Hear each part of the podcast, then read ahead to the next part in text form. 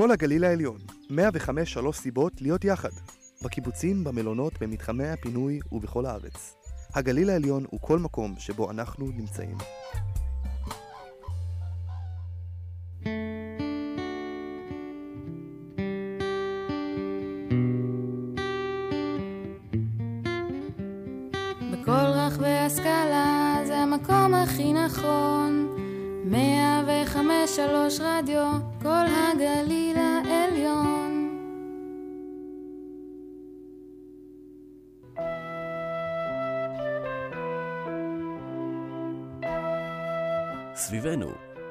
תוכנית שבועית על טבע וסביבה, עם זוהר לידר. בוקר 75 למלחמה. אתן מצטרפות ומצטרפים אליי ולתוכנית סביבנו, תוכנית על טבע וסביבה, כאן ברדיו כל הגליל העליון, 105.3 FM.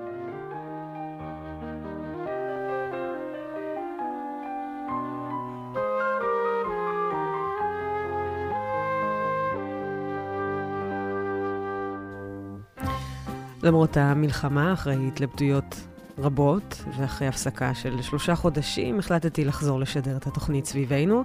בתוכנית הקודמת דיברתי עם כמה קולגות וארגונים סביבתיים, אם יש טעם בכלל ועניין להמשיך ולעסוק בשמירת טבע ונושאי סביבה, ואני מודה שהשתכנעתי בתשובות ששמעתי, בחומרים שקראתי לקראת, ואפילו קצת התעודדתי והתרגשתי לשמוע על כל הפעילות שהארגונים ממשיכים לעשות, גם למען החברה האזרחית וגם למען המדינה והסביבה.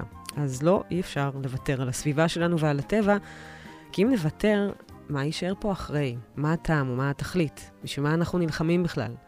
וגם בזמן המלחמה, שקט יורים, חייבים להמשיך לחיות לצד העצב והשכול, המתח והפחד, ולהבין שנושאי הסביבה ושמירת טבע הם החיים עצמם, גם בזמן מלחמה.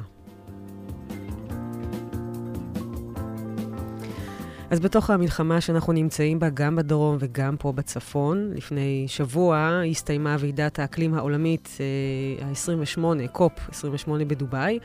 זה בסדר שלא שמעתם על זה, היינו קצת עסוקים בדברים אחרים. ועידת האקלים בדובאי, קופ, Conference of the Parties, אה, מספר 28, זה אומר שזה כבר קיים 28 שנה. בה ממשלות ממדינות העולם מתכנסות ודנות בשינויי האקלים, בצורך הדחוף לצמצם את פליטות גזי החממה, במאמץ למנוע את שינויי האקלים ואת האסונות האקולוגיים והאנושיים שנלווים אליו. כבר לפני שלושה עשורים הכירו מדינות העולם בזה שהעלייה העצומה בכמות גזי החממה שהאנושות פולטת לאטמוספירה מסכנת את האקלים שלנו ואותנו. אבל מאז נעשה מעט מאוד, מעט מדי. למעשה, בכל השנים המשיכו כל מדינות העולם לפלוט עוד גזי חממה, ורק ב-28 השנים האחרונות פלטה האנושות כמחצית מכלל פליטות גזי החממה מאז תחילת המהפכה התעשייתית, כבר יותר מ-250 שנה. אז רק נזכיר שפליטות גזי חממה מגיעות בעיקר משימוש בדלקי מאובנים, מנפט, פחם וגז טבעי, כן, גם גז טבעי גורם נזק לאטמוספירה, וכל הפליטות האלה מחמירות את משבר האקלים.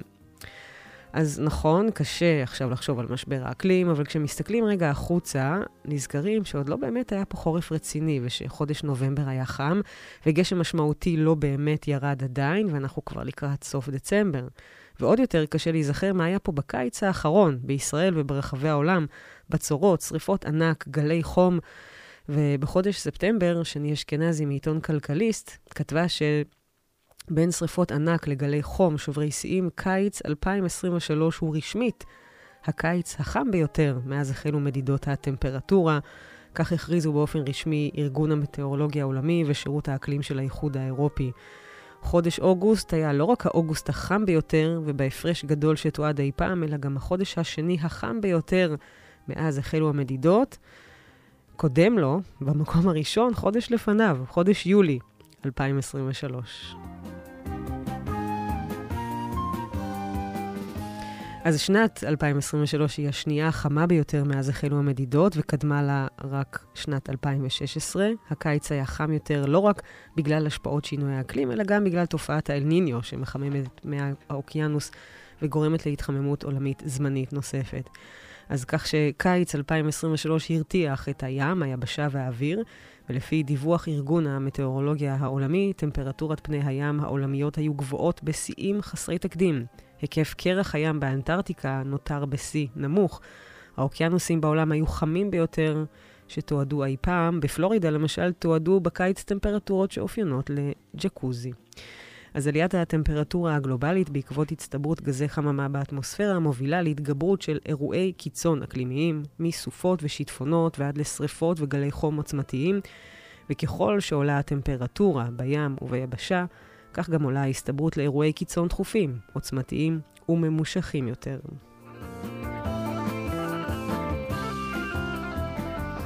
לכן בוועידת האקלים בפריז ב-2015 הסכימו המדינות שצריך להגביל את עליית הטמפרטורה הממוצעת של כדור הארץ למעלה וחצי בלבד עד סוף המאה הנוכחית. המגבלה הזאת של מעלה וחצי נקבעה כדי להימנע מחציית נקודת המפנה האקלימית, שחצייה שלה תגרום לשינוי משמעותי קבוע ובלתי הפיך במצב מערכות האקלים. במצב הזה, עליית הטמפרטורה המואצת עלולה להוביל לפגיעה משמעותית במערכות אקולוגיות חיוניות שיכולות עדיין לייצב את האקלים העולמי. אבל אם נחצה את הנקודה הזו, כדור הארץ עלול להתחמם עד לנקודת אל-חזור. אז שינויי האקלים יואצו באופן עצמי. אז מאז ועידת פריז ב-2015 ועד היום מעט קרה, קרו דברים, אבל לא אה, עדיין משמעותיים. והנה בלילה האחרון של ועידת האקלים הנוכחית בדובאי, בדיונים האחרונים, נכנסו דלקי המאובנים לראשונה להחלטה מסכמת של ועידת האקלים. הכירו בהם. ההחלטה כוללת לראשונה אמירה שמסמנת את תחילתו הפורמלית של המעבר מדלקי מאובנים לאנרגיות מתחדשות. ההחלטה קוראת למדינות לעבור הלאה משימוש בדלקי מאובנים במערכות אנרגיה כדי להשיג איפוס של פליטות עד שנת 2050. אז ההצהרה הזו מגיעה למרות הרבה אינטרסים מנוגדים, כלכליים, פוליטיים, גיאופוליטיים, אידיאולוגיים, דתיים, עומדות מאחורי המדינות שנלחמות אחת בשנייה, שחלקן חיות על כספי נפט, ואחרות מסתמכות על פחם וגז למשק האנרגיה שלהם. אמנם זאת הצהרה בשפה דיפלומטית, לא המחייבת ביותר, אבל מדובר בקריאת כיוון חשובה וראשונה. אז מעניין אם יש מקום לתקווה ולאופטימיות. על הוועידה ועל האקלים בתוכנית של היום.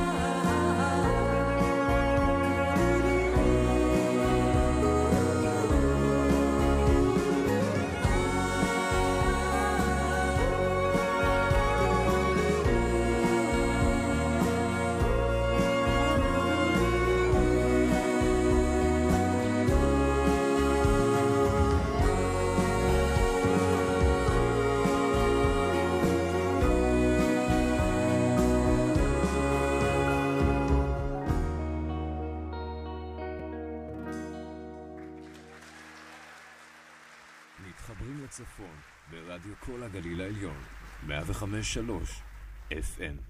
אז ועידת האקלים העולמית נראתה ככישלון צפוי מראש. היא התקיימה בדובאי, בלב נסיכויות הנפט של המפרץ הפרסי, עם ייצוג עצום של התעשייה בוועידה עצמה, ועם מנכ"ל חברת הנפט הלאומית של אבו דאבי כראש הוועידה. ארגוני סביבה רבים החרימו את הוועידה, ויש הרבה ביקורת בעקבות מעט מדי החלטות של מדינות העולם, וכמובן אחר כך היישום של ההחלטות, במיוחד מהמדינות שיכולות להשפיע ובאמת לעשות שינוי. גם הזווית הישראלית לא נראתה מבטיחה. במקור המשלחת הישראלית הייתה אמורה להיות הגדולה מבין כל מדינות העולם, ולכלול לא פחות מאלף איש, בהם ראש הממשלה, נשיא המדינה, לפחות 11 שרים, חברות מסחריות, כולל תעשיינים ונציגי חברות נפט וגז ועוד עשרות עובדי מדינה. והביקורת על המשלחת הגדולה הזאת באה במקום, כי בפועל העשייה הסביבתית במשרדי הממשלה השונים מועטה מדי. אז אנחנו יודעים שבעקבות המלחמה המשלחת הצטמצמה בצורה משמעותית מאוד וכללה נציגים של ארבע חברות הייטק סביבתיות ישראליות מאזור עוטף עזה. נשיא המדינה יצחק הרצוג הצטרף לביקור קצר, ועובדים בכירים ממשרדי הממשלה הרלוונטיים מהגנת הסביבה, אנרגיה, חוץ, ועוד היו אלה שייצגו את ישראל. ואנחנו רוצים עכשיו אה, לספר על פורום האקלים הישראלי מיוזמתו של נשיא המדינה יצחק הרצוג, שנועד לקדם פעולות ממשלתיות במאבק במשבר האקלים, ובראשו עומד דוקטור דוב חנין, חבר הכנסת לשעבר, שישתף אותנו עכשיו בהתרשמות שלו מהוועידה שהסתיימה. שלום לך, דוב. שלום לך ושלום למאזינים שלנו בגליל העליון. אה, ראשית, אני אומר ש... אני לא תוכננתי להגיע לוועידה, לא התכוונתי להגיע לוועידה וגם לא הגעתי אליה. אבל אה, אני רוצה לומר כמה מילים על הוועידה שיציגו אותה מפרספקטיבה קצת שונה. בבקשה. קודם כל, כל מה שאת אמרת הוא נכון. אה, מראש אנחנו ניגשנו לוועידה הזו בהרבה מאוד חששות. ועידת אקלים שמתכנסת במדינת נפט וגז, שנשיא של חברת הנפט הלאומית של האמירויות עומד בראש הוועידה. אה, מספר הלוביסטים של חברות הנפט והגז שבר את כל השיאים, 2,500 לוביסטים היו בוועידה הזו. אז מראש הציפיות שלנו היו מאוד מאוד נמוכות. ובכלל, אפשר להגיד, מה כבר ועידות אקלים יכולות לעשות, ההחלטות שלהם לא מחייבות, זה אירועים שבעצם אנשים באים אה, לראות אחד את השני, לכל מיני פגישות עסקיות כאלה או אחרות, וזה לא משהו שמייצר שינוי אמיתי. את הזכרת את המשלחת הישראלית, באמת הסופר מנופחת שתוכננה לוועידה, למעלה מאלף איש שנועדו להגיע לשם בלי באמת תרומה אמיתית. Mm-hmm. אז יש הרבה מאוד ביקורת על הוועידות ועל מה הן בכלל משיגות ומה אפשר לצפות מהן. אבל אני רוצה להתעכב ברשותך דווקא על אחד המספרים שציינתי ולהסתכל עליו מהזווית השנייה. Mm-hmm. 2,500 לוביסטים היו בוועידה הזאת של חברות הנפט והגז הגדולות. למה הם השקיעו כל כך הרבה כסף בוועידה הזאת? למה הם השקיעו כל כך הרבה מאמצים בניסיונות להשפיע על החלטות הוועידה, אם הוועידה כל כך לא חשובה? אז מסתבר שהוועידות האלה יש להן חשיבות. נכון, ועידות בינלאומיות לא קובעות החלטות מחייבות, הן בסופו של דבר קובעות איזשהו סוג של מצפן עולמי שהמדינות אחר כך צריכות לנהוג לפיו, ומדינות יכולות לבחור לנהוג לפיו או לא לבחור לפיו, אבל בכל זאת למצפן הזה יש איזושהי השפעה, ולכן גם חברות הנפט והגז משקיעות והשקיעו כל כך הרבה מאמצים בניסיונות להשפיע על החלטות הוועידה. אז איך אנחנו יכולים לסכם את הוועידה הזו? צריך לחזור אחורה לעבר ולהסתכל על ועידת האקלים שלפני שנתיים, קופ 26, שהתקיימה בגלזגו. ועידת האקלים שהתקיימה בגלסגו הסתיימה בשני הישגים משמעותיים. ההישג הראשון היה הסכמה בינלאומית של מנהיגי העולם לאמץ את עמדת הקהילה המדעית שאנחנו חייבים לבלום את ההתחממות של האטמוספירה ברמה של מעלה וחצי מעל קו המוצא, שהוא הטמפרטורה הממוצעת לפני 1900. כן. הקביעה הזו היא קביעה מאוד מאוד חשובה, מכיוון שהיא החליפה קביעה קודמת שהייתה הרבה יותר מעורפלת. אה, אז קודם כל הייתה התקדמות ברורה בקביעת רף בינלאומי שבעצם מייצג את עמדת הקהילה המדעית. הקביעה השנייה החשובה של ועידת גלסגו הייתה שהדרך להשיג את היעד הזה עוברת דרך צמצום של 45% בפליטות גזי החממה שלנו, העולם, כן, הקהילה הגלובלית, עד שנת 2030. זה מה שאומרת הקהילה המדעית, וזה מה שמנהיגי העולם החליטו בוועידת גלסגו. זה יעד מאוד מאוד מאוד שאפתני. זה יעד שבעצם אומר שאנחנו צריכים לעשות מהפכה כלכלית, חברתית, חסרת תקדים בהיסטוריה של האנושות, וכל מנהיגי העולם חתומים עליה. הדבר הזה, כמובן, את תשאלי, אוקיי, אז מה, מה החלטה כזו עושה? זה תלוי כבר במדינות. אז יש מדינות שבהן יש התקדמות גדולה. למשל באירופה נקבע יעד אירופאי של הפחתה של 55% בבליטות גזי החממה עד שנת 2030 בתוכנית מאוד גדולה ושאפתנית שנקראת ה-European Green Deal. גם בארצות הברית הנשיא ביידן הצליח להעביר חוק שנקרא Inflation Reduction Act, שהמשמעות שלו היא צמצום של 40% בפליטות גזי החממה עד uh, שנת uh, 2030. אז יש מדינות שיש בהן התקדמות, באוסטרליה, בברזיל, במדינות אחרות. יש מדינות שבהן אין התקדמות. למשל, בישראל אין כל כך התקדמות. Mm-hmm. היעד שלנו להפחתת פליטות עד שנת 2030 עומד היום על 27 אחוז, שזה היעד הכי נמוך כן. ב-OECD, יעד שהוא מאוד מאוד מבייש, וכמו שמבקר המדינה כתב בדוח שלו שהוא פרסם לפני שנה, ישראל גם קובעת לעצמה יעדים מאוד נמוכים וגם מקפידה לא לעמוד בהם. כן. זה מה שנקבע בגלזגו. בוועידת uh, שארם א-שייח שהייתה שנה לאחר מכן, mm-hmm. עשו מאמצים מאוד גדולים לשחוק את ההישגים האלה של גלזגו ולא הצליחו בכך. עשו גם מאמצים כאלה בוועידה האחרונה באמירויות, וגם הפעם לא הצליחו. ולא רק זה שלא הצליחו, אלא בוועידת האמירויות נוסף עוד, נוספה עוד קביעה אחת מאוד חשובה, שאומרת שהקהילה העולמית אה, מתחייבת, פועלת, to move away, להיפרד מדלקי מחצבים, שזה נפט, פחם וגז. גם על זה היה מאבק מאוד mm-hmm. מאוד קשה עד הרגע האחרון. Mm-hmm. תאגידי הנפט והגז והמדינות שקשורות אליהם מאוד מאוד התנגדו לניסוחים האלה, אבל בסופו של דבר זה הניסוח שהתקבל, וזה הישג. כן. הוא גם, הבנתי שהוא, אה, אנחנו לא כל כך היינו, אה, אתה יודע, מעורבים בכל ימי הוועידה, היינו קצת עסוקים פה בדברים אחרים, אבל תמיד יש את השורה התחתונה ובאמת את המסקנה הזאת שתמיד מתמשכת אפילו מעבר לימי הוועידה, והנה, יש אנשים שמאוד הם מבסוטים מהקביעה הזאת שאמרת שהם החליטו לעבור הלאה משימוש בדלקי מאובנים. אה, האם זה באמת בשורה, או שאולי אין מאחורי זה הרבה? אנחנו כמובן היינו רוצים שלא רק תהיה קביעה עקרונית שאנחנו צריכים להיפרד מדלקי מאובנים, אלא שיהיו כל מיני התחייבויות יותר ספציפיות, כמו לא לפתח שדות חדשים של נפט וגז, אה, להפסיק לגמרי את השימוש בפחם וכל מיני דברים כאלה. לא הצלחנו בזה. ההישגים אה, שלנו בוועידה הזו היו מאוד מאוד חלקיים. ועדיין, אם אנחנו מסתכלים על ועידה שמתנהלת במדינת נפט, ושנשיא של חברת נפט עומד בראשה, אני חושב שזה קצת יותר טוב מאשר כן. החששות כן. שהיו לנו לפני הוועידה. כן, כי הם לא דיברו מבחינת... על אה, יעדים או על לוח זמנים או על מספרים קונקרטיים.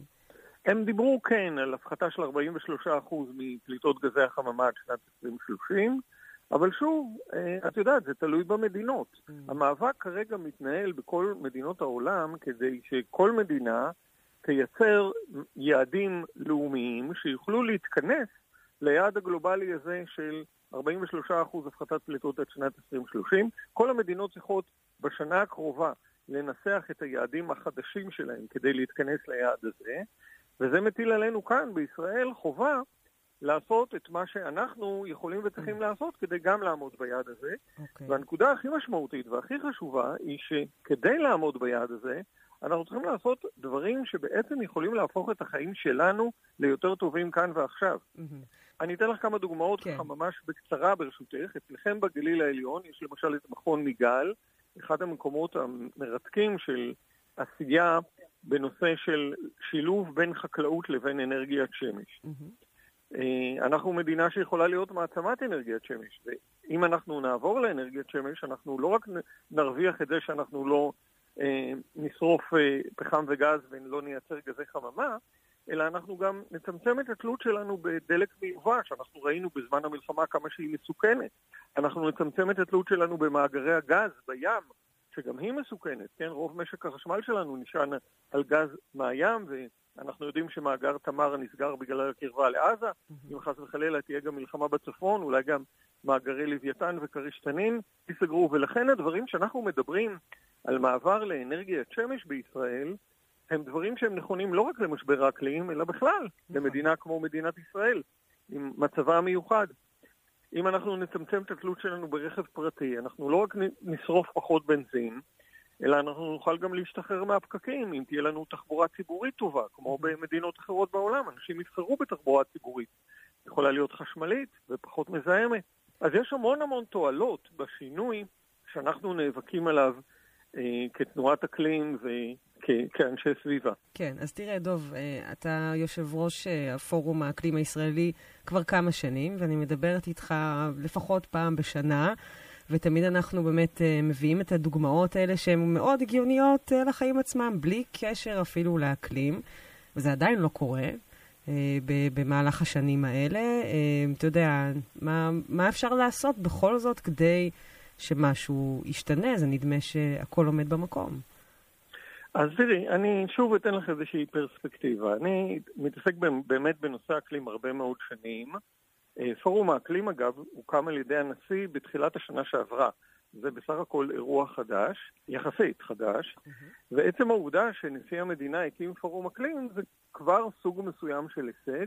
היום אנחנו, אם אנחנו ננסה לראות בכל זאת את הצדדים החיוביים, אז אנחנו רואים למשל שמערכת החינוך בישראל התחילה להכניס את נושא האקלים באמת מכיתה א' ועד י"ב בכל מיני תחומי דעת. כל אוניברסיטאות המחקר בישראל היום יש בהן מרכזי אקלים. אה, יש לנו הרבה יותר עשייה בנושא אקלים והרבה יותר דיבור על אקלים ממה שהיה לפני, בוודאי לפני עשר שנים ואפילו לפני חמש שנים, ועדיין האתגרים הם מאוד מאוד קשים, מאוד מסובכים, בטח כשאנחנו נמצאים אה, היום במלחמה כל כך קשה וכולנו סובלים עדיין מהטראומה של הזוועות של השביעי באוקטובר, אז יש הרבה מאוד אנשים שהם ככה שומעים, שומעים אותנו עכשיו ואומרים, איזה מין אנשים אלה שיש להם את הפריבילגיה להתעסק במשבר אקלים כשאנחנו בעיצומם של ימים כל כך קשים. אז לאנשים האלה אני רוצה להגיד שמשבר אקלים לא הולך להיעלם, והוא הולך לייצר לנו בעיות ואתגרים מאוד מאוד מאוד קשים, ולכן אחת המשימות הגדולות שלנו בכלל, כבני אדם בעולם הזה, זה להבין שלפנינו בעתיד עומד אתגר מאוד מאוד מאוד גדול, וכדי להתמודד עם האתגר הגדול הזה של העתיד, אנחנו חייבים למצוא דרכים כדי לפתור את הסכסוכים של העבר. אחרת האנושות תמשיך לריב אה, ולהילחם, תפספס את האתגר ואת המאמץ הגדול שנדרש כדי להציל את כולנו ולאפשר באמת לבני האדם לחיות בכוכב הזה בצורה ראויה. כן, טוב, פה ענית לי על הדילמה שאני תמיד uh, מתחבטת בה uh, בזמן האחרון, אם באמת זה הזמן לעסוק בסביבה, שקט, יורים, כאילו יש מלחמה, בואו לא נתעסק, ב... אנחנו עסוקים קצת בדברים אחרים. הציבור בוודאי, מקבלי ההחלטות, גם בשגרה הם לא היו עסוקים בזה, בואו נודה. Uh, לסיום, דוב, אני תמיד מחפשת איזשהו אופק ותקווה, אולי גם שלום. Uh, יש לך בשורות בנושא הזה? חושב שיש לזה עתיד? אה, תראי, כולנו יודעים, גם המאזינים שלנו בוודאי יודעים, שאנחנו נמצאים באחד המשברים הקשים ביותר אצלנו בארץ, שידענו אי פעם. באמת חווינו דברים שהם הרבה יותר גרועים מאשר הסיוטים הכי קשים שלנו, ועדיין אנחנו צריכים לראות גם את הכוחות הגדולים שהתעוררו בחברה שלנו, את הסולידריות המאוד משמעותית שנוצרת כאן, את העובדה שבתוך החברה הישראלית כן הצלחנו לשמור על שותפות בין יהודים וערבים, למרות שהיו כוחות שניסו אה, לייצר גם פה בתוך ישראל כל מיני מהומות. ואנחנו צריכים לראות גם את הצד הזה, אנחנו צריכים לראות שבחברה שלנו יש המון המון כוחות, המון המון, המון כוחות בריאים וטובים, והכוחות הבריאים והטובים האלה, אני מקווה שיחלצו אותנו גם מהמשבר הנוכחי הקשה שאנחנו נמצאים בתוכו, וגם יוכלו להתגייס כדי שמדינת ישראל תהיה חלק מההתמודדות עם המשבר העוד יותר גדול שאופף את האנושות כולה. אה, בדמות משבר האקלים. כן, מחכה גם לנו. טוב, תודה לך על הסבלנות ואורך הרוח שאתה נותן לנו קצת לפחות במילים האלה. דוקטור דוב חנין, חבר הכנסת לשעבר, יושב ראש פורום האקלים הישראלי מבית הנשיא. אמנם חדש, אבל uh, פעילים אתם הרבה, אז uh, לכן זה נדמה שאתם באמת כבר הרבה זמן בשטח, וטוב שכך. תודה לך על השיחה. תודה לך, ושנזכה לימים יותר טובים במהרה. אמן.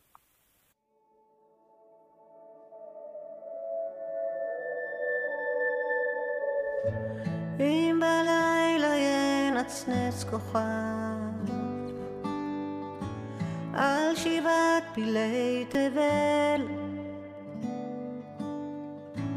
עץ הזית כמו שיר עליו, הצמרת תתפלל. דרך ארץ בעקבי הזמן,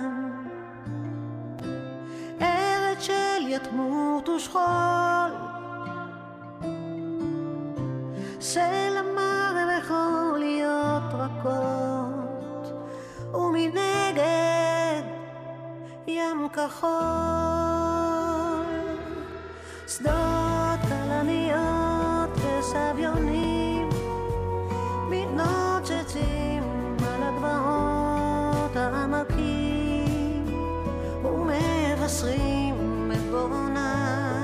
האוהבים אל ארץ של טירוף ונביאים. אם בלילה ינצנץ כוכב על אדמת המריבה זה סימן שעוד נותרה תקווה. יש סיכוי love.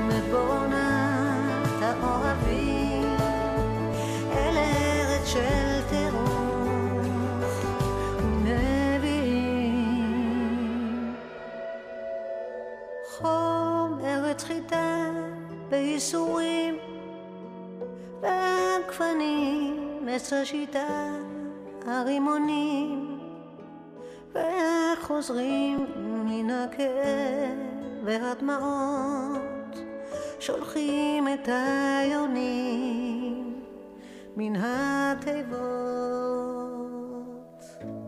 אם בלילה ינצנץ כוכב מאה וחמש שלוש רדיו, כל הגליל העליון. אז לכל מי שמצטרפת ולכל מי שמצטרף, אתם מאזינים לתוכנית סביבנו, אני זוהר לידר, והיום אנחנו מדברים על משבר האקלים וועידת האקלים שהסתיימה בשבוע שעבר.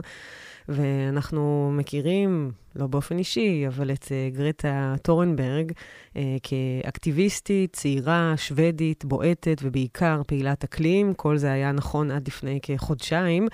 אבל אז, לפני כחודשיים, היא הכריזה בחשבון האינסטגרם שלה שהיא עומדת לצד עזה וקראה להפסקת אש מיידית ולחופש לפלסטינים, לאחר שלא אמרה מילה על הטבח הרצחני ב-7 באוקטובר. האמירה הזאת שלה כמובן מעוררת זעם מצד ישראלים רבים, ועוד יותר בקרב פעילות ופעילי אקלים וסביבה בישראל. בעמותת Be Friendly, To Be Friendly החליטו לעשות מעשה ולענות לגרטה בצורה רחבה. העמותה פועלת בתחומי סביבה ואקלים בפרט, מקדמת עשייה בתחום מול רשויות מקומיות ובשיתופי פעולה עם ארגונים סביבתיים ועסקים כדי לחבר, לקדם את החיבורים שבין סביבה לחברה. והם ממש בימים אלה מקיימים קורס מיוחד כדי שגם אנחנו, הישראלים, ארגוני חברה וסביבה, נוכל לענות לגרטה. ועל כך אנחנו נדבר עכשיו עם שלי דביר, שהיא מנכ"לית To Be Friendly. שלי, בוקר טוב. בוקר טוב, זוהר, תודה על ההזמנה. אז הפוסט הזה של גרטה עורר זעם גדול כמובן, היא לא גינתה את הטבח הרצחני ב-7 באוקטובר והיא בצד של הפלסטינים. היא לא היחידה שחושבת ככה, ובכל זאת העמדה שהיא לקחה מרגיזה דווקא את פעילות ופעילי הסביבה. למה? מה יש שם שמעורר בנו את התחושה הקשה הזאת של הבגידה? קודם כל, גרטה היא סימבול, היא סמל. היא סמל למאבק אקלימי, היא סמל למאבק שאנחנו הלכנו אחריה כסמל, ובעצם היא סימנה למחנה שלנו באמת את משבר האקלים. היא דיברה בזמנו כילדה, הגיעה לאו"ם, הגיעה לוועדות, דיברה מדם ליבה. והיא דיברה, כשזה מתמקד באקלים, היא דיברה על דברים נכונים. עכשיו, צריך להבין, המאבק באקלים הוא מאבק אה, בעצם של המדע נגד מכחישי המדע. והמדע זה דבר שמבוסס על עובדות, הוא לא דבר שמבוסס על אה, רגשות, או על אה, נראה לי ש.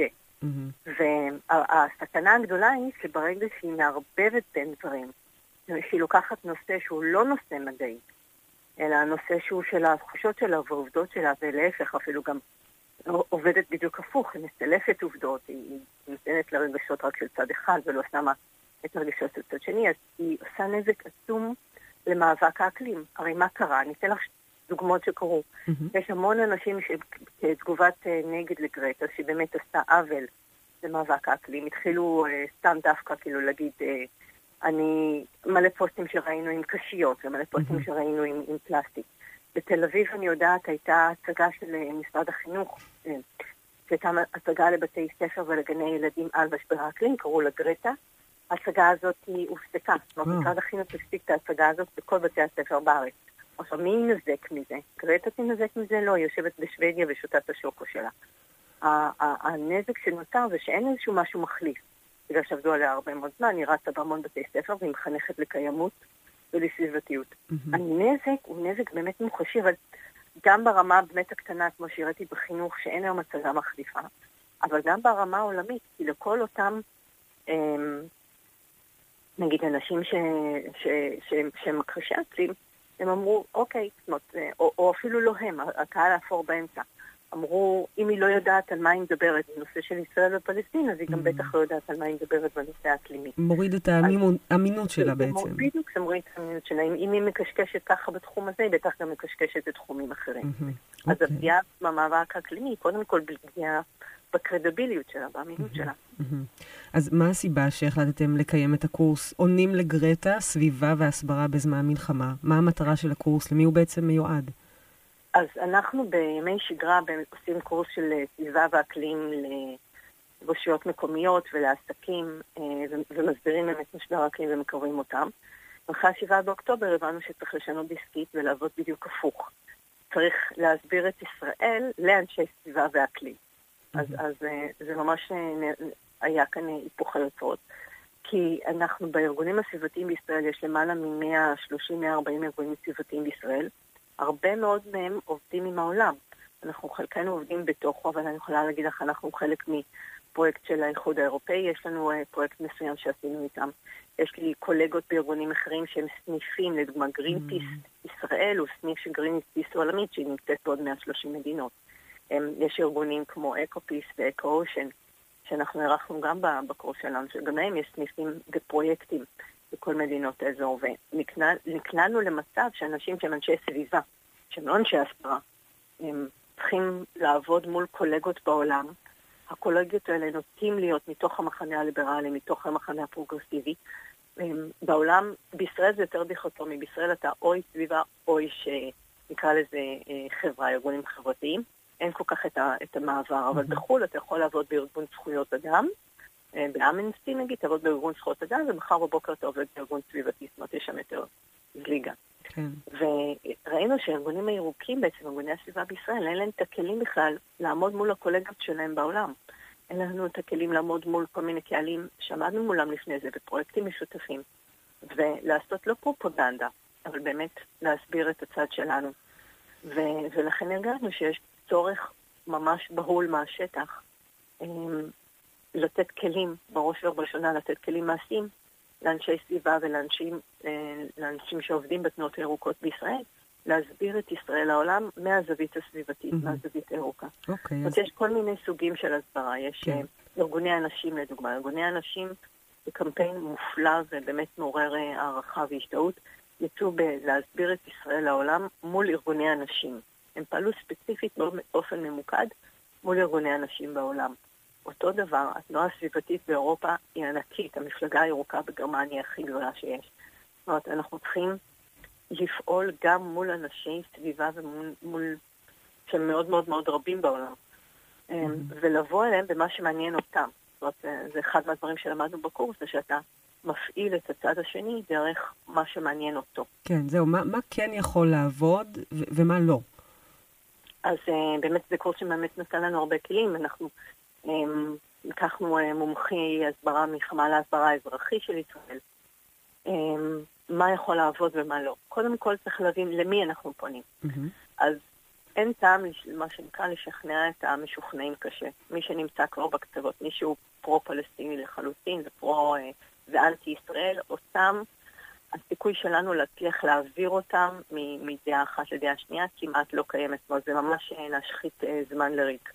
מצד שני, יש שם קהל עצום, עצום, עצום. הרוב המכריע של האנשים, יותר מ-70 אחוז, נמצאים באזור האפור, איך שאנחנו נגדיר אותו. באזור האפור הוא האזור שעליו צריך לשחק בשביל לסחוף עוד אנשים mm-hmm. לצד שלנו. Mm-hmm. מה שהבנו שלא עובד, לא עובד בכלל עובדות. זאת אומרת, להתחיל לתת לאנשים את העובדות, להתווכח איתם היסטורית, להגיד להם ככה או ככה הייתה התנתקות ולא היה צבא כבר בעזה ולא היו חיילים בעזה. העובדות לא משנות. זאת אומרת, צריך לשחק אך ורק על רגש. אמ, זה, זה, זה טיפ אחד שהוא ממש על רגש. ואיזה סוג של רגש? סוג של סיפורים אישיים. זאת אומרת, גם במספרים אנחנו הרי נפסיד, אין מה לעשות. אה, אה, היה לנו טבח נוראי בישראל ב-7 באוקטובר, אבל כשאדם מהצד מסתכל על זה, הוא מסתר... מסתכל מספרים, הוא מסתכל 1,400 versus עשרות אה, אלפים, ולא משנה אם נגיד לו שהם חמאסניקים או לא חמאסניקים, הם לא רואים את זה ככה. ולכן מה שצריך לעשות זה בכלל לא להיכנס למספרים, אלא להיכנס לסיפורים האישיים, למקרים המאוד מאוד מאוד מאוד פרטניים. תמיד לתת דוגמאות אישיות של אנשים שהיו אנשים שהם אוהבי טבע, אנשים שהם אוהבי סביבה, זאת אומרת לגרום לצד השני להזדהות, להבין מה הנקודות שמפעילות אותו. אמ, נגיד הוא מופעל על ידי אה, דאגה למשבר האקלים, אז להראות לו את החדשנות אה, ואת המפעלים, אה, והיו, היו סטארט-אפים של חדשנות בבארי ובנירול, להראות להם את הסטארט-אפים של החדשנות, את האנשים ש... שהם עובדים בחדשנות לטובת האקלים ומה קרה להם. אמ, דברים כאלה, זאת אומרת, צריך תמיד לגרום לשחק על הרגש ולא על העובדות. העובדות, לצערי הרב, לא משנות ולא משחקות תפקיד היום, כי אם העובדה לא מסתדרת, אז אנשים יהרגו את העובדה, לא יהרגו את הדעה. כן. אז, אז זה דוגמה לכלים שקיבלנו, לזהות את הקהל, לא לדבר, אמ, לא לדבר עובדתית, אלא לדבר רגשית, איזה רגש מעניין, אז זה או רגש של, של פחד, אמ, או רגש של אה, באמת פחד, מה שמפיץ בן אדם שני, לא, לא אמפתיה וסימפתיה. זאת אומרת, זה לא שאנשים יהיו אמפתיים או סימפתיים עליהם, הם צריכים לחשוב על עצמם, שזה, איך זה יכול לקרות להם. כן. אמ, ולכן צריך לדבר איתם מתוך המחנה המשותף שלהם ושל מה שהם, מה שהם אוהבים. זהו, הזכרת באמת שהמחנה האקלימי, המחנה הסביבתי בעולם הוא בעצם הליברלי. האם הם, אה, הם בדרך כלל נוח לראות אה, את הדאגה לחלש במחנה הזה, וקשה מאוד להסביר נכון, הם לא מזהים את ישראל, הם לא מזהים את ישראל כחלש. בדיוק, ולכן הם בצד הפלסטיני, אה, ולבוא ולהגיד, המצב הוא באמת לא דיכוטומי, הוא מאוד מורכב. זה משהו שאנחנו די נכשלים בו גם בנוגע למלחמה, גם בלי קשר לסביבה. אז השאלה אם יש uh, תקווה בכלל uh, לעשות איזשהו שינוי, או להסתמך באמת על אותם אולי קשרים אישיים ורגשות, כמו שהזכרת. זה לא קשרים אישיים, זה, זה להראות סיפורים אישיים. שוב פעם, אה, מה שפותח יותר את הלב דווקא לאנשים ליברליים זה לה, להגיד, אנחנו טובים את הסבל משני הצדדים, זאת אומרת, זה משהו שישר יגרום לאוזן השנייה להיפתח. זאת אומרת, זה, זה כמו סוג של מפתחות. כן. צריך קודם כל לעשות את הסיבוב הראשון של המפתח בשביל שהדלת תיפתח. Mm-hmm. והסיבוב הראשון של המפתח, וזה באמת את ההסכמה מקיר לקיר, זה, זה להגיד, אה, אנחנו נגד אה, הרג של חפים מפשע, אנחנו כואבים את, ההרג של מפשע מכל הצדדים. זאת אומרת, זה משהו שהוא סיבוב ראשון של המפתח, באמת לא רק מבחינה תועלתנית, אלא ככה באמת דברים עובדים, ואז יש יותר סיכוי להקשבה. Mm-hmm. וקצת להזיז אותם מה, מהאמוק שלהם של uh, From the river to the sea, שוב פעם, זה לא להתווכח ולבוא להוכיח את הבן אדם השני ולהגיד לו, בוא תגיד לי מה השם של הריבר, מה השם של הסי, כן? כי לא יודעים, לא שם הנהר ולא שם הים. זה, זה, זה לא להוכיח את הצד השני כל הזמן ולחשוב שהוא טיפש, או שהוא uh, כן. um, לגרום לנו לחשוב שהוא טיפש ולא יודע את העובדות, ושוב פעם, כמו שאמרת, המצב הוא כל כך מורכב, הסיפור הזה הוא כל כך מורכב ומס... וגדול, ולאנשים היום אין, אין קשב לסיפורים מורכבים. ולכן צריך ללכת על, ה, על הדברים המאוד מאוד מאוד מאוד פשטניים, אה, לסולל את המפתח סיבוב ראשון להגיד כן, אנחנו נגד הרג של. של חפים מפשע וכל זה, זה יגרום לו להקשיב, ואז להביא סיפור אישי אה, של משפחה, של חברה, של בן אדם, כן. אה, ולהביא את זה ב- ב- בנגיעה האישית. כי. אז, ברגע שהוא מתחבר לנגיעה האישית, יהיה לו אולי קצת יותר קשה כן. אה, ללכת ולשחרר קריאות כמו אה, אה, From the River to the Sea או- או מהמם. ישראל מספי. כן. הדלת תיפתח מעט, מה שנקרא, בהקשר נכון. לדימוי שלך. נכון. אז שלי, יש כבר תגובות בעקבות ההסברה? אולי הגעתם כבר לגרטה בעצמה?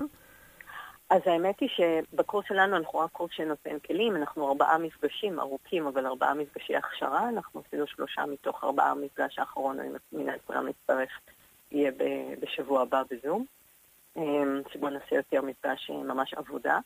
היו לנו מתוך התנועה הסביבתית שלושה שניסו להגיע לגרטה, כן, ממש אה, דרך, אה, גם את זה למדנו, על הפצה, תוכל בהפצה אפילו להגיע לבן אדם ספציפי. אז הייתה בתמונה המפורסמת חברה שלה שהיא יהודייה, אנגליה, ניסינו להגיע דרך ההורים והחברים של אותה חברה.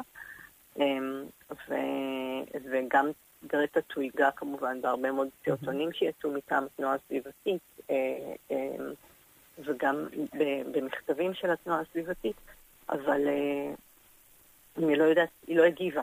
זאת אומרת, אני בטוחה שהיא קיבלה את זה, אנחנו בטוחים שהיא קיבלה את זה, מכיוון שהגענו לאנשים שהם מספיק קרובים אליה, אבל אני... לא, לא, יצא, לא הייתה שום תגובה ממנה. עדיין, לא נאמר. הייתה שום תגובה ממנה עדיין. אה, לא, גם לא תהיה, זאת אומרת... אה, אה, אוקיי, לא- תהיה. את לא צופה שהיא תגיב לזה. והגיע הזמן, נכון, והגיע הזמן גם באמת להשתחרר מסמלים, וזה מאבק Mm. האקלימי, הוא מאבק באמת של כל כדור הארץ ושל כל מי שיושב בו, והגיע הזמן להשת- להשתחרר מסמל כזה או אחר, שבמקרה הזה עשה נזק אה, למאבק האקלימי, mhm. נזק מאוד מאוד גדול. ואפילו לא לחפש אה, סמלים אחרים, למרות שיש לנו, יש עכשיו אה, מנהיגת נוער מדהימה ירוקה בגרמניה, שהיא כן תומכת ישראל. מהמם. אבל שוב פעם, אולי הגיע הזמן להת, להתבגר גם מזה, כן. ולהבין ש, שאנשים הם רק אנשים, ו... והסביבה כן. בסוף היא של אה, כולם, לא משנה באיזה נכון. מחנה, אנחנו כולנו ניפגע אם לא נעשה אה, נכון, מעשה. וזה, חלק, וזה, וזה באמת חלק מה, מההסברה שלנו. זאת אומרת, חלק מהדברים שאנחנו גם רוצים שישראל תחזיר, כמובן, אם לא הצגה על שם גריטה, שישראל תחזיר את, ה, מהמם. את העיסוק בזה בבתי ספר, כי מאוד חבל שאנחנו ניפגע בגלל זאת כן. נזק ישיר שהיא עשתה כאן, אבל אנחנו לא צריכים לתת לה לנצח, בדיוק להפך, זה כאילו לשחק לידיים שלה. אה, טוב, אני מקווה באמת לבשורות אה, גם בהסברה וגם במציאות עצמה. שלי דביר, מנכ"לית To Be Friendly, תודה רבה לכם על הקורס תודה. הזה. מקווה תודה שנצליח. רבה, ואחרון חביב, אז באמת אני מזמינה אנשים להצטרף אה, לקורס, אפשר לחפש באתר שלנו tobefriendly.org, אה, .com, סליחה, ו- וגם אה, אפשר, אני מנצלת הזדמנות לקרוא לכולם להיכנס לאתר שנקרא קונים דרום צפון, ולעודד עסקים, לעודד רכש מעסקים קטנים בדרום ובצפון, שמאוד צריכים אותנו בשלב הזה. חשוב ביותר. תודה רבה לך על הדברים. תודה, ביי.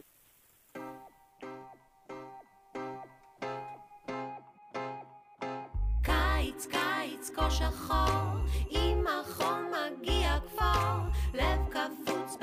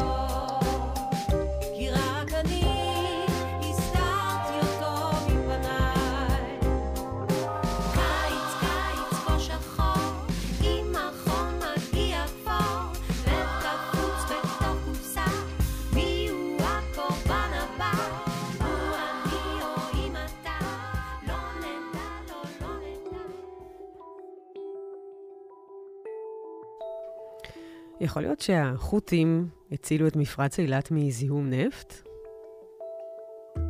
אביב לביא כתב בזמן ישראל לפני יומיים, שאי אז, בעידן הקדום המוכר בשם לפני המלחמה, התנהל מאבק ממושך על היקף תעבורת הנפט במפרץ אילת.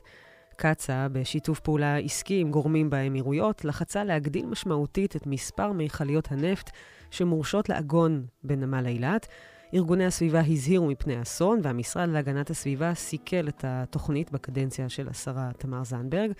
אבל בימי הממשלה הנוכחית, הקולות של המשרד הם מגומגמים, הלחצים הלכו וגברו, נערכו דיונים, ואז הגיע 7 באוקטובר. עם פרוץ המלחמה, המשרד להגנת הסביבה התיר לקצ"א, שכבר מיצתה את מכסת המכליות המותרת לשנה הזו, להמשיך להכניס מכליות נפט לנמל, ובלבד שמדובר בנפט למטרות יבוא לטובת המשק הישראלי ומערכת הביטחון שזקוקים לו. בתחילת המלחמה הגיעה מכלית אחת שפרקה נפט בנמל אילת, ומכלית שנייה עגנה בנמל ב-8 באוקטובר, ולמחרת התפוצץ כטב"ם על באילת, במזל גדול לא היו נפגעים, והמכלית מיהרה להרים עוגן ולהסתלק מהאזור. לא ברור אם הספיקה לפרוק את כל מטען הנפט שהביאה איתה. לאור העובדה שבדרך כלל המכליות עוגנות באילת פרק זמן של כמה ימים, ייתכן שהיא עזבה כשחלק מהנפט נותר בבטנה, ומאז, ככל הידוע, לא הגיעו עוד מכליות נפט לאילת. הכטב"ם המדובר אמנם שוגר מסוריה, אבל את דממת הנפט שהשתררה מאז אפשר לייחס במידה רבה למורדים החות'ים בתימן.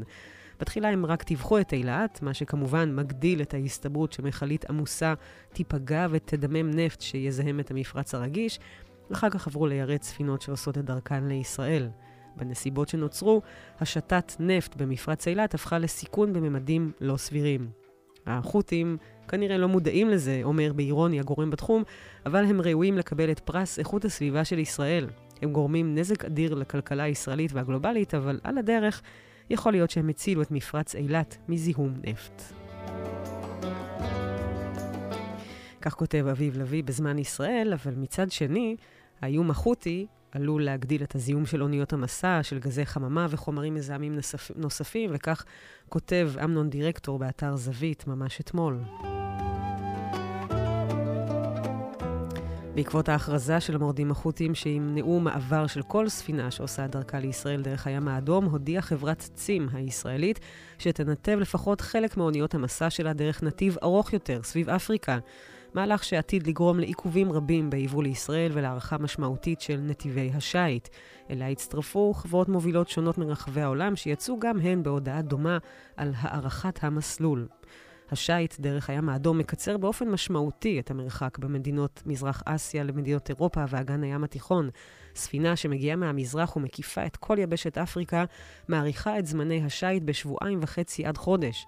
כ-20 אלף ספינות מסע חוצות את הים האדום מדי שנה, וההערכה היא ש-12% מהסחר העולמי עובר באזור. השפעת האיומים של החות'ים כבר ניכרת ברציפים הריקים בנמל אילת ובחברות ספנות ששינו את נתיבי ההפלגה, מה שגרם לעלייה משמעותית בעלויות ובכמות הדלק הדרושה. מעבר למשמעויות הביטחוניות והכלכליות, שינוי נתיב השיט של ספינות המסע צפוי להעצים את הנזקים הסביבתיים שנגרמים בתעשיית התובלה הימית. הפלגת אונייה מייצרת פליטות רבות שמשתחררות אל האוויר והים. האוניות פולטות פחמן דו-חמצני, רבות מהן פולטות גם מי שפכים לים, כך שככל שההפלגה תתארך, פוטנציאל הפליטות יגדל. הדלק שמניע את מנועי הספינות מורכב מהנגזרות המזהמות ביותר של הנפט, סולר ומזוט. על פי מחקר שנערך על ידי הארגון הימי הבינלאומי, פליטות הפחמן הדו-חמצני מספינות המסע מהוות כשלושה אחוזים מכלל פליטות גזי החממה, מעשה ידי, עולם, מעשה ידי אדם בעולם, כמות שדומה לזו של מדינה מתועשת. דיברנו על זיהום אוויר, זיהום מים, זיהום נפט, יש גם רעש והתנגשויות עם יצורים ימיים כמו צבי ים, דולפינים. יש גם פוטנציאל לטביעה בלב ים. מעבר לסיכון לחיי אדם ולמשמעות הכלכלית, הנזק האקולוגי של אירוע כזה הוא עצום. דליפת נפט או חומרים מסוכנים, במיוחד בים האדום, שמתקיימת שם מערכת אקולוגית עשירה, מגוונת וייחודית עם שוניות אלמוגים לאורך אלפי קילומטרים שמגיעות לקצה הצפוני במפרץ אילת. ואגב, היום קיימות חלופות וחידושים טכנולוגיים בענף השיט והתובלה הימית כדי להפוך אותו לסביבתי יותר ומזהם פחות, כמו שימוש בדלקים נקיים יותר, ספינות שנעות בעזרת חשמל ואפילו ספינות מסע שמסתמכות בעיקר על הרוח במפרשים. נקווה שנוכל להתקדם לעתיד נקי יותר בתחום התובלה הימית, במיוחד אם השיט באמת יתארך. כך כותב אמנון דירקטור באתר זווית.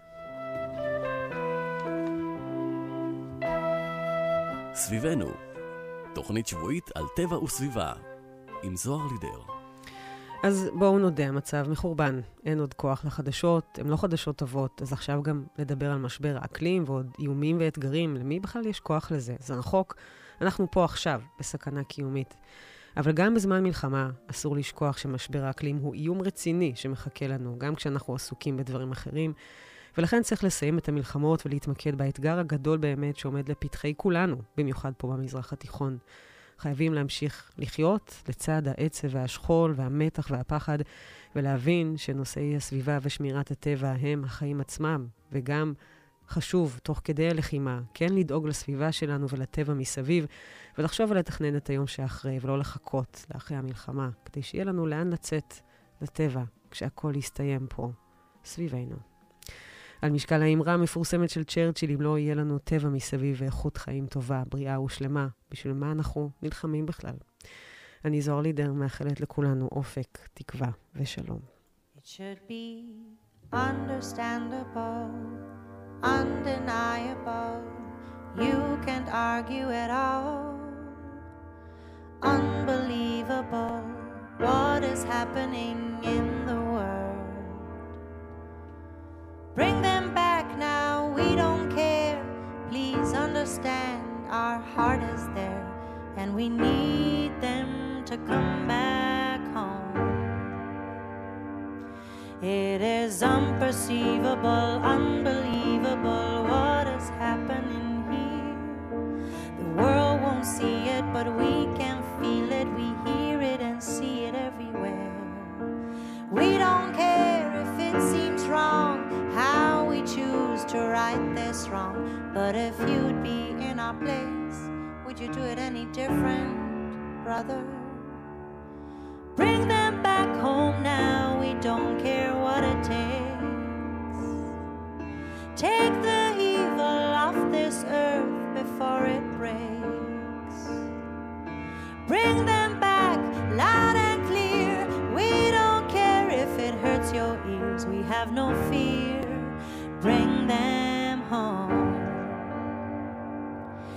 It's just inconceivable, such a heavy toll.